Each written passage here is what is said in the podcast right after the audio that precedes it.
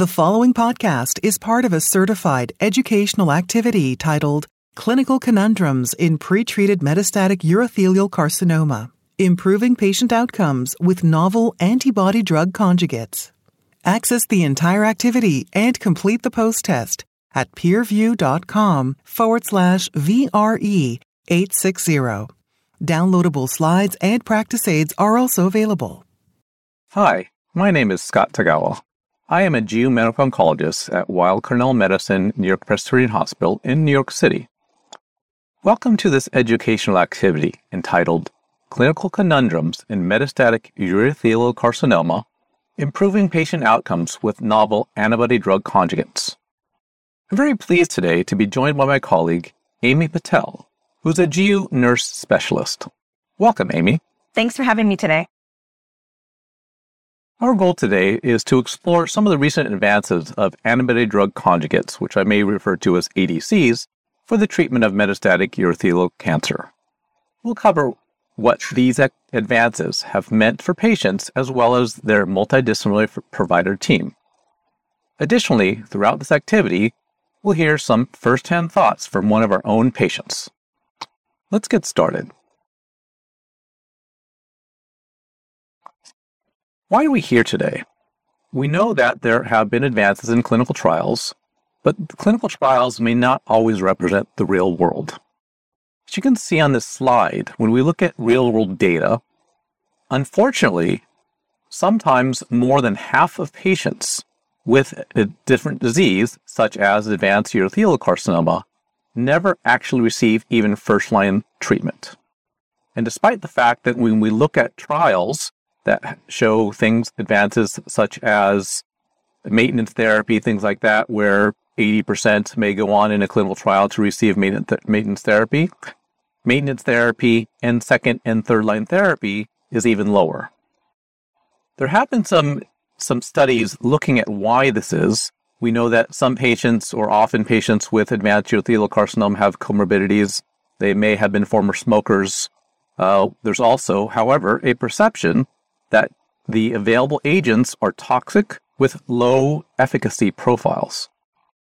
So there are side effects, but there have been advances both in terms of efficacy as well as tolerability, and we will discuss those today. This slide represents the overall advances in terms of FDA approvals over many decades. We know that the initial use uh, of introduction of cisplatin into the field not just for urothelial but for many cancers, was really revolutionary. And then a couple of seminal phase three trials in the 1980s showed that the MVAC uh, regimen was better than single agent cisplatin as well as the uh, combination chemotherapy CISCA. After that, however, one might say there were no major advances uh, for many decades. Nothing really beat MVAC uh, gemcitabine cisplatin was not better than MVAC, although was better tolerable and became one of the available standard of care. What was called high dose MVAC by my colleague Cora Sternberg, uh, later renamed dose dense MVAC, was superior in some ways, but not clearly better than MVAC. And it was all the way up until the 2016 approximate time frame where the immune checkpoint inhibitors, uh, some people call them the anti PD1 or PDL1 drugs, following platinum based chemotherapy showed some advances. The response rates, however, are low, but they are tolerable, and especially with the drug pembrolizumab, show an overall survival advantage versus traditional salvage chemotherapy, which has response rates of somewhere between 8 and 12%.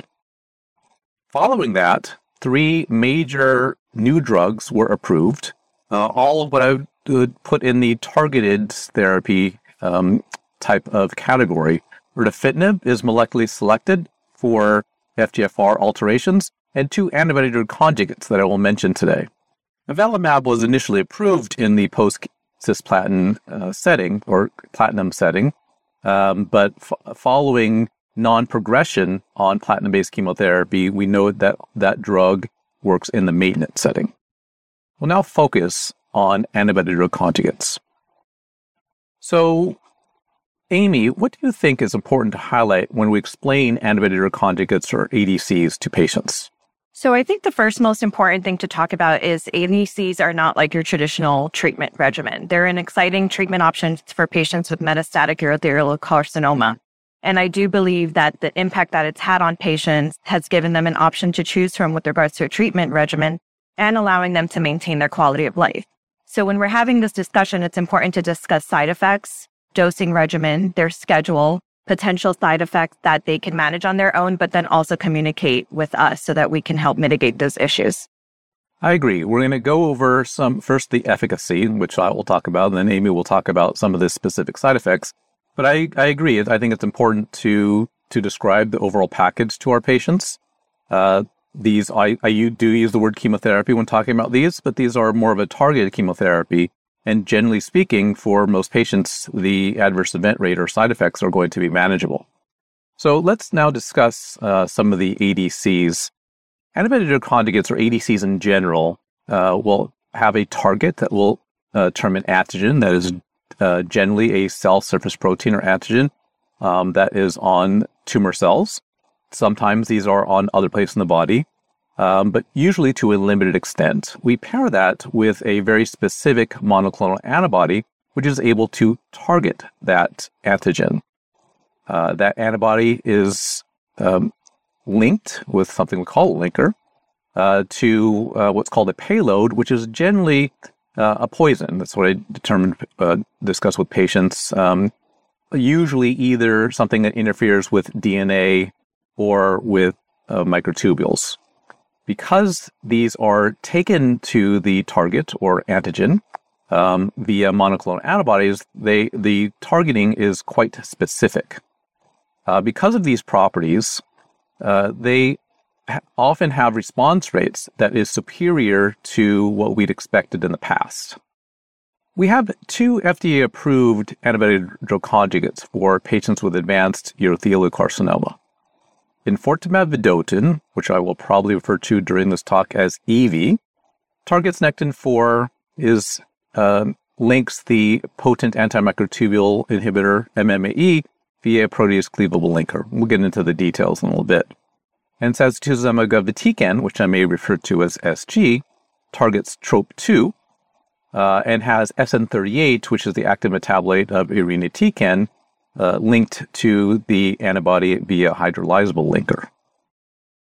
Let's speak about the antibody drug conjugate enfortumab vedotin. The target of EV is Nectin-4. We know that Nectin-4 is overexpressed in a number of different epithelial tumor types.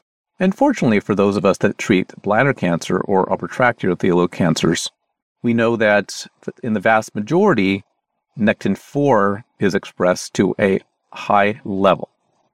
It does have some expression in normal tissue, and that's important as we get to some of the toxicity profile. For instance, it's expressed in the skin.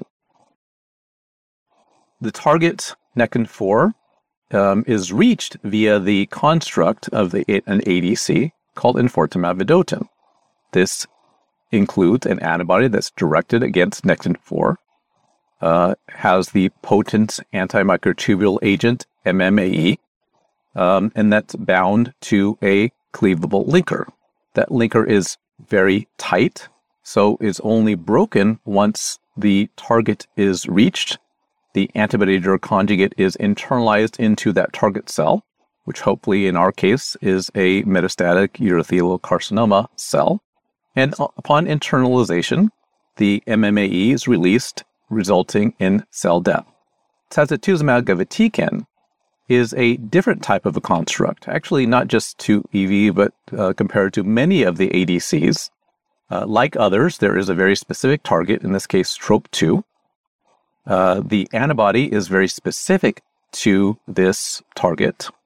However, there is, uh, generally speaking, compared to other ADCs, a higher number of uh, payload molecules, in this case SN38, and the linker is hydrolyzable. This, this allows it to release both into the cell as well as to surrounding tissues. TROP2 is expressed across a number of different cancer types, and as you can see on this graph, um, luckily for those of us in the GU oncology world, we can see that to the far right is bladder cancer. TROP2 is expressed across many different molecular subtypes of urothelial carcinoma, um, as well as uh, what we call variant histology. Although, when we uh, get to neuroendocrine like or small cell, the um, expression pattern generally drops. We have a recent publication that demonstrates that even in cells that are resistant to um, enfortumab vedotin, they will retain TROP2 expression. The mechanism of action of SG is similar to other ADCs, except because of this hydrolyzable linker, uh, the payload is released both into the, into the cell as well as into the stroma and allows more of a bystander effect as well as a, an indirect effect on the tissue microenvironment or the tumor microenvironment. So, for those of us that treat patients with advanced urothelial carcinoma, we have two ADCs. We have enfortumab vedotin and sacituzumab govitecan. Importantly, each with different targets and different payloads. Because of the unique mechanism of action of these drugs, the efficacy that we expect is typically much greater than what we have historically seen with traditional chemotherapy regimens. We will be covering the efficacy data in a few minutes, but first I'd like to give you a sense of a patient's perspective. We were fortunate to discuss the experience of ADC therapy with one of our own patients, Mr. Artizone. Mr. Artizone is a retired NYP detective who at 83 years old was diagnosed with recurrent metastatic urothelial carcinoma that had originally started in his upper tracts several years before that. Through workup, it was determined that he was unfit for cisplatin-based chemotherapy as per the classic Galsky criteria, and he elected to enroll in a clinical trial that has been termed EV103. In this clinical trial, he enrolled in the cohort that was a triplet regimen where he received ADC enfortumab vedotin, or EV for short, that's the chemotherapy carboplatin, and the immune checkpoint inhibitor pembrolizumab.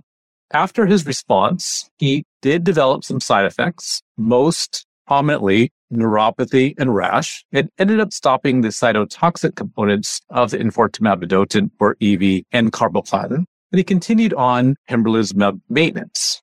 After approximately 10 months, however, he developed progression of his disease.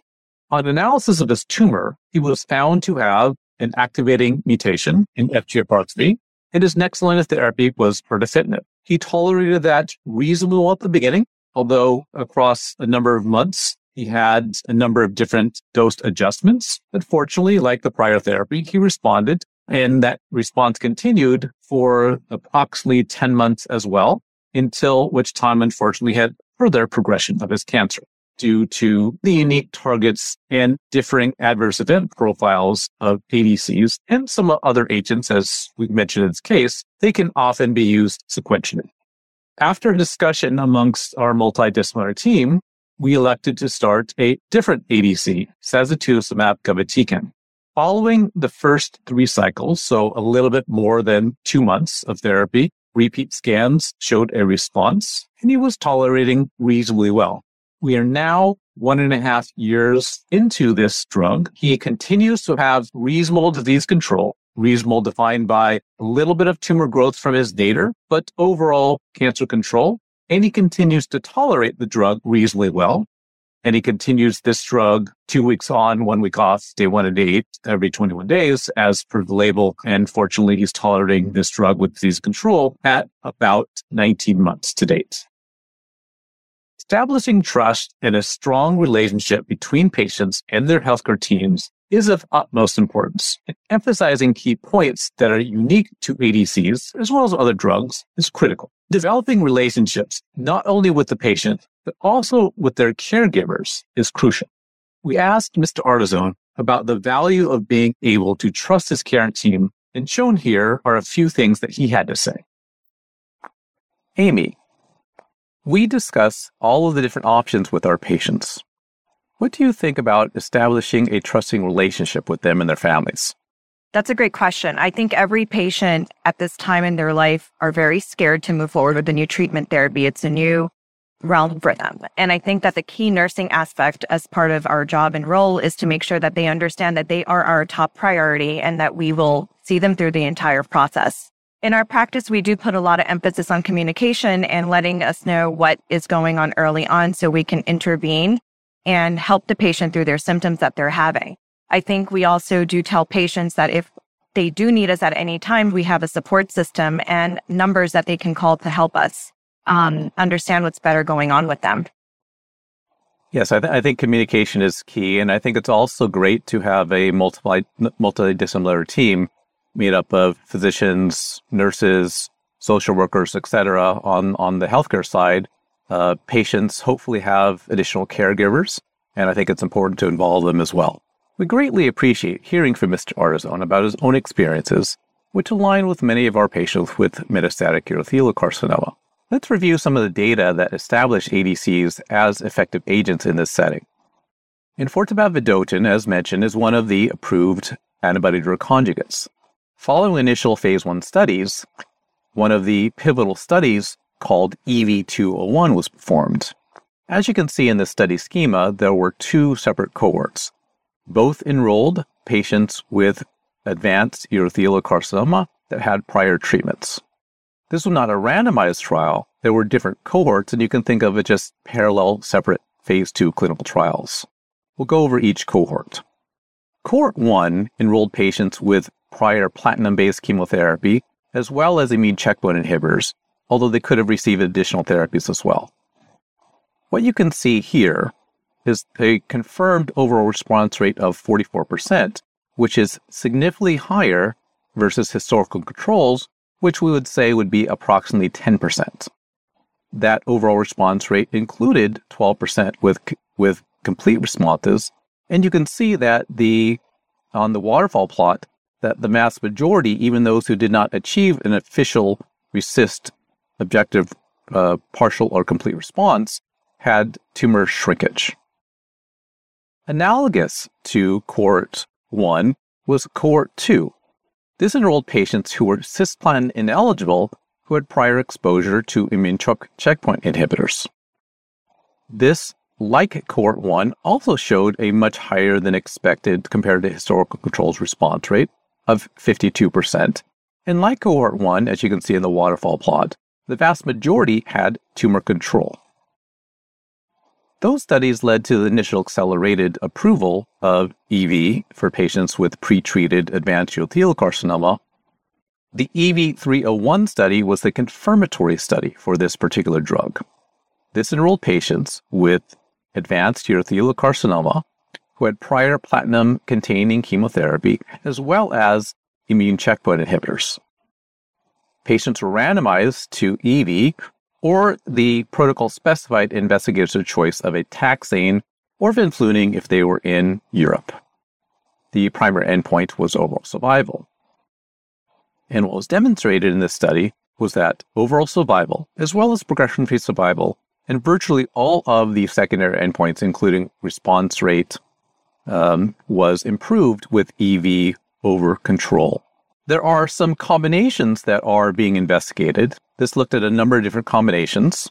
Uh, we'll go over some of the data uh, that has been uh, publicly released. This, in the first line setting, showed a impressive overall response rate. Importantly, what appeared in this uh, small cohort was that there was not a major increase in adverse events versus either of the two drugs alone the EV302 phase 3 study is going uh, is underway head to head against platinum chemotherapy. Sacituzumab govitecan was initially tested in a phase 1 study that enrolled a number of different refractory epithelial tumor types. And what was seen in the initial phase 1 portion of the study, as published by my colleague Bishoy Faltas, was a response rate that seemed higher than historical controls that led to a 45 patient uh, expansion cohort in, in that basket study that showed a, a response rate of approximately 30%. That phase one study led to the TROPHY-U-01 study, which is displayed on, on this slide, which enrolls a number of different non randomized cohorts. We'll run through some of the cohorts that have had um, presentations and, and or publications. Cohort 1 of the TROPHY-U-01 study was the study that led to the accelerated approval of SG for advanced urothelial carcinoma. This study enrolled patients with at least prior platinum based chemotherapy and immune checkpoint inhibitor. Uh, patients re- were, were enrolled at meeting their fourth line, and they had a response rate of approximately 27%. Again, that was much higher than expected with prior historical controls of 10 to 12%. Uh, like EV, the majority of patients have tumor control, as can be seen on this waterfall plot. The different subsets also had a similar overall response rate, including the small subset with prior exposure to enfortumab vedotin with a 30% response rate. The median duration of response was 7.2 months, and median progression and overall survival were uh, um, higher than we expect from historical controls. Cohort 3 of the TROPHY-U-01 study combined sacituzumab govitecan and pembrolizumab in a pre-treated patient population, unlike the EV103 study, which is a first-line study. This study, is presented by, by my colleague Petros Grivas, showed an overall response rate of 34% and appeared to be well tolerated uh, versus either single agent alone. The confirmatory study for this drug is referred to as TROPiCS 04, which enrolls patients with advanced urothelial carcinoma prior treatment with at least platinum based chemotherapy and immune checkpoint inhibition without limit of prior lines of therapy, provided there is an adequate choice for a control, such as taxane chemotherapy, or if in Europe, vinflunine. This is ongoing. Uh, enrollment is going briskly, and the primary endpoint is overall survival. Before we hear about some important safety aspects, as I've really just focused on efficacy, Amy, what are some of the most important pieces of information you want the patient and caregivers to understand when starting an ADC regimen? I think the most important thing to discuss is that we encourage an open discussion and communication and always keep a dialogue with the patient going, um, especially with their caregivers, because it's not just the patient that we're treating, but we're also there to help support the patient's family and help them through the process. So it's important to educate them on side effects and making sure that they understand and, you know, empower them to contact us and also take care of themselves properly. What, what do you think we should tell them that may be different than prior types of therapies that they've received? So ADCs are more targeted drugs, so they might at the most have some infusion related reaction. What's what are the most common questions that they ask you? Um, so the most common questions they ask me is why they should go on this medication or whether or not it's going to work. Um, they also do ask me about side effects, how often they need to come in, and whether or not I'm easily accessible to them. That's great. You know, I, I think, as I mentioned before, that having a multidisciplinary team is very important and can be quite powerful. What's the nurse's role? So, the nurse's role is to be there with the patient every step of the way. We not only take care of them from a clinical standpoint, but we also make sure that the infusion nurse is administering the drug as directed. We also monitor them throughout the infusion and even after if it's indicated. Um, and we're also there to mitigate any issues that they may be having from a side effect perspective and also plug them in with the appropriate resources if they do need any assistance, such as social work or nutritionists or dietitians. The oncology nurse's role is to understand the mechanism of actions of newer drugs, such as ADCs, as Dr. Tagawa mentioned. We are also there to support the patients receiving these novel therapies. Vigilance and patient education is very important on managing potential AEs. Some patients come well prepared with all of their symptoms or their questions, but then there are some patients that don't report anything. So it's our job as the nurse to ask the appropriate questions in conjunction with the provider to make sure that the patients are being taken care of appropriately. Uh, this table over here discusses the similarities and differences in how uh, the drug is given with EV and SG. So if we can see, um, EV is given on days 1, 8, and 15 of a 28 day cycle whereas SG is given on days one and eight of a 21 day cycle. Um, the infusion time is also different, how we're giving the medication. So EV is given over 30 minutes, whereas SG is given over three hours the first time. And then for subsequent infusions, one to two hours. Um, the one thing to note here is for SG, we always monitor the patients 30 minutes for all doses. Uh, dose rounding is simply to prevent drug wastage so our pharmacists can pull the appropriate vials um, and allow them some flexibility with how they're pulling up the drug. Um, for adverse event profiles, uh, it's important to assess the patients with a thorough history and physical to check for any pre-existing neuropathy or diabetes. Grade three, four reactions are rare, but they do occur. So our infusion nurses, they're trained professionals in recognizing these side effects, but it's also our job as providers to inform the patients of what they may be experiencing and to inform the treatment nurse that it's happening. So some side effects we would tell the patients to look out for are fevers, chill, um, a cough that they may be having, shortness of breath, a rash. Um, and then they would report this to the infusion nurse and she would do what we would normally do and treat the patient. Um, some infusion site extravasation is observed with EV. So ensuring adequate IV access is important prior to starting the infusion. All hypersensitivity reactions are observed usually within 24 hours of the administration of SG, ranging from mild to anaphylaxis. So normally in this setting, we would pre-medicate the patients with H1 and H2 blockers prior to the infusion, usually 30 to 60 minutes before. Um, and we also have emergency medical equipment in case we need to administer them for immediate use. So I do think that it's important to touch on a few of these. I won't go into all the details, but the key most important side effects to look out for are skin reactions, which can range anywhere between mild and, and severe. So it's important to maintain that communication again, because if we do need to implement any medica- medications such as corticosteroids or antihistamines, we would do so early on before it gets bad. Um, so we would refer patients out to specialized care, such as a dermatologist for suspected Stevens-Johnson syndrome or toxic epidermal necrosis. So some patients do complain of peripheral neuropathy. So again, um, monitoring them for any new worsening peripheral neuropathy is really important so that we can introduce a dose interruption or a dose reduction. Ocular disorders are often reported sometimes, um, blurry vision, dry eyes, and we would consult with an optometrist or an ophthalmologist. But we do tell patients also to get a baseline eye exam prior to them starting therapy. With EV, we do notice that some patients do develop hyperglycemia, so we also get a baseline hemoglobin A1C for these patients and closely monitor them. We may need to hold um, medication. So, for example, if a patient has a blood glucose level of over 250, we would hold the medication and, and confer with the, an endocrinologist if we need to. Uh, some patients also have pneumonitis, so it's important to ask the right questions when you're with the patients and assessing them in the room prior to sending them out for chemotherapy. So are they hypoxic? Do they have a cough? Um, are they short of breath? Do they have any in- interstitial infiltrates on radiologic exams? Um, if they do, normally we would start steroids.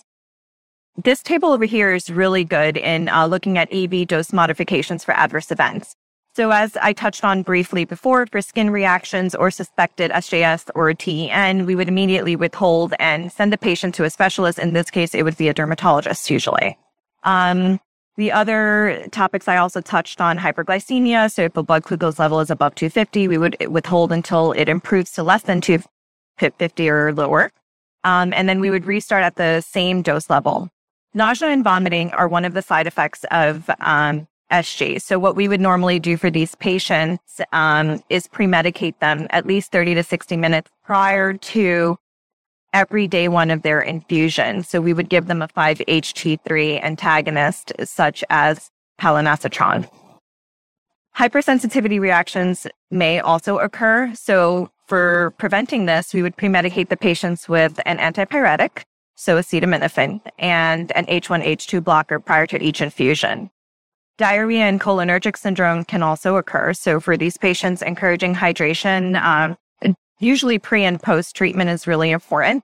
Um, we can administer atropine as long as it's not contraindicated. But for this, we want to make sure that we're not giving the patient the medication prematurely and only when and if they have symptoms. Um, something commonly that we do see with patients who do receive SG is neutropenia. So, for example, if they have an ANC count of 1500 or less, then we would hold their treatment, or even if they had a neutropenic fever. So, some physicians like to give uh, growth factors. Um, and or initiate anti-infectives to the patients. Uh, this slide is also important on uh, touching on SG and dose modifications for adverse reactions. So if a patient has uh, grade four neutropenia that, that lasts more than seven days, and it's their first occurrence, which can happen, we would just dose reduce them. So just because a patient has side effects doesn't mean we would take them off. There is a stepwise approach by which we would proceed giving them treatment, um, just at a lower, safer dosage. It's important that we understand that we're there to maintain a major influence in the patient's education about their disease and available treatments, including on efficacy and safety. We're also there to identify most appropriate treatment options for patients based on efficacy, adverse events associated with therapies, comorbidities, and individual patient values, goals, and their preferences. Providing educational resources to patients, for example, from BCAN, which is the Bladder Cancer Network. Therapeutic management and ensuring patient safety is also part of our role. So routine monitoring, assessing the patients, management of their adverse events associated with the treatment, educating patients and their caregivers on strategies to minimize consequences of potential treatment related adverse events, assessing patient benefit from therapy, and supporting care coordination between multiple disciplinary providers is important. Educating patients about current and newer treatment options to address therapy related concerns, and identifying and addressing potential barriers to treatment, such as logistical, geographic, or financial burdens that they may have. Thank you for that very nice overview. For EV, in summary, about half of patients will develop either a rash and or peripheral neuropathy. And for SG, about two thirds will have diarrhea and about half will have neutropenia. Fortunately, for both of these ADCs, most often the adverse events are low grade, but as Amy pointed out, good communication and early intervention with supportive care is key. Amy, what are some approaches or take home tips for providers when using ADCs? I think it's important for providers to consider prior medical history when treating these patients, prior history with pre- previous cancer treatments, and any side effects that are lingering from those. It's important to also assess baseline values such as hemoglobin A1C, current bone marrow function, so that we can anticipate any side effects based off of this. In addition to this, it's important to give proper physical exams and also take a thorough history. Patients tend to underreport their side effects and symptoms because they're afraid of being taken off of the treatment regimen. So it's our job to ensure that they feel comfortable in reporting this to us so that we can intervene and treat them for their symptoms. Early intervention and education is key when getting any treatment at all in the setting of oncology. Thanks, Amy. We have a number of different team members as part of our multidisciplinary care team. We have physicians, we have nurses, we have nurse practitioners, we have uh, dietitians, we have social workers. How important do you think it is to have this uh, this group with different roles? I think it's really important to have a multidisciplinary team approach when taking care of our patients. So in addition to the medical team, we also have palliative care to help patients with any symptom management that they may be having from a pain perspective. Um, we have social workers to help the patients with any financial issues that they may be having or transportation issues. We also have nutritionists to help guide patients through any dietary controls that they need to have during their treatment. So to recap, um, fortunately for for for me and for our healthcare team, uh, as well as for our patients and their families, we have two approved antibody drug conjugates. Uh, these antibody drug conjugates, EV and SG, have overall response rates that are superior to what we had in the past. They improve uh, responses, survival, uh, as well as quality of life, but they have potential side effects. So it's important for us to utilize our entire multidisciplinary care team, communicate with patients and their caregivers to identify adverse events early and to intervene. There are a number of clinical trials that include antibody drug conjugates, including the ones we mentioned, plus some newer ones. How do you talk to your patients about clinical trial enrollment opportunities, Amy? Addressing patients' concerns about trial enrollment and novel therapies is also a part of our role. So counseling patients who have progressed on multiple lines of therapy and encouraging the patients and educating them about enrolling in clinical trials to explore newer treatment options is something that they can consider as an option for their treatment. And I do feel that clinical trials are a way of us moving towards a newer treatment regimen with lesser toxicities. So I think that clinical trials are very important in moving towards a better science and always finding newer treatment options to give these choices to our patients. It, it's my belief, and, and part of this is my bias, but it's my belief that um, clinical trials are important, at least to discuss for every single patient that's sitting in front of me. Uh, we know that's how we make advances in medicine And, uh, you know, even if we're in a setting where there's a cure rate of 100%, sometimes we can achieve that cure with less toxicity or less cost, uh, for, for example. That being said, we know the number one reason that patients do not enroll in clinical trials is because they are not aware of them. So it's not brought up by their healthcare team. And th- that's what I always will emphasize to all of our fellows as they're going through training. Even if a patient's not eligible, I, I believe it's it's right to be to discuss clinical research overall. And I will often give them a written informed consent document because I find those documents quite educational for the patients and their families, even if they're not entering a clinical trial. So we've we've mentioned uh, the importance of communication amongst the different uh, members of a healthcare team. Do you have any additional comments about that, Amy? I think it's important that we communicate not only with the multidisciplinary team that we have, but also with the patient's primary care provider and keep them in the loop of what's happening. Um, I think that many of the points that we touch on today from educating the patients, making sure that our nurses know what to do during an infusion reaction and how they're monitoring them. Um, and also uh, coordinating their care with a point of contact person for the patients to reach out to is very important. Um, with the side effects that we've seen with both SG and EV, it's important to plug ourselves in with dermatologists, endocrinologists, um, gastroenterologists if we need and, and have them ready at hand so that if these patients do have side effects, we know who to refer them to in a timely manner. Thanks. I, I agree with that. You mentioned BCAN before, or the Bladder Can- Cancer Advocacy Network. Uh, this is a, an organization. It's not the only one that exists, but um, I would consider it the main one for that's dedicated to urothelial carcinoma. There's wide-ranging uh, goals of this organization, and that does include being a resource for all the different members of the healthcare team, whether that's physicians and providing education for for caregivers, as well as research and research funding, but also to the patient and their caregivers, uh, providing um, educational materials as well as the A in, in BCAN advocacy on a national level. There's also different support groups. For instance, we have um, uh, cancer support groups at our own institution. And, and most um, patients, if interested, should be able to find additional resources. So to, to wrap up and to cover some key take home messages, ADCs have in the recent era demonstrated efficacy as well as a tolerable safety profile in patients with advanced urothelial carcinoma who have progressed on prior therapy we have two currently FDA approved antibody-drug conjugates, enfortumab vedotin or EV and sacituzumab govitecan or SG. There's additional ADCs that are now in development, as well as the two approved agents are being tested in different combinations and moving forward in terms of frontline therapy, as well as in, in perioperative settings. In, especially with the approved agents, clinician familiarity with these therapies and appropriate patient monitoring and management is essential to optimize patient care.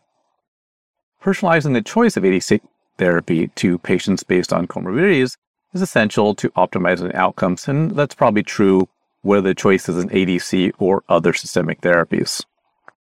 The overall multidisciplinary uh, team, including nursing professionals, play a key role in managing treatment related adverse events and patient education and counseling. I'd like to thank all of you for joining us today. In summary, we've seen the evidence that supports the use of ADCs for treating patients with advanced urothelial carcinoma represented positive alternatives for patients. I'd like to also thank you, Amy, for joining me today. Glad to be here. And, and most importantly, I'd especially like to thank Mr. Artizone, our patient, for providing his important perspective. Please remember to download the practice aids associated with this educational activity as a resource for you, your staff, and your patients. Thanks again, and we hope you found this activity informative and useful for your practice. This activity is certified by PVI, Peerview Institute for Medical Education. This activity is developed with our educational partner, the Bladder Cancer Advocacy Network. Remember to download the slides and practice aids. Thank you for listening. Download materials and complete the post test for instant credit at peerview.com forward slash VRE 860. This program has been supported by an independent educational grant from Gilead Sciences Incorporated.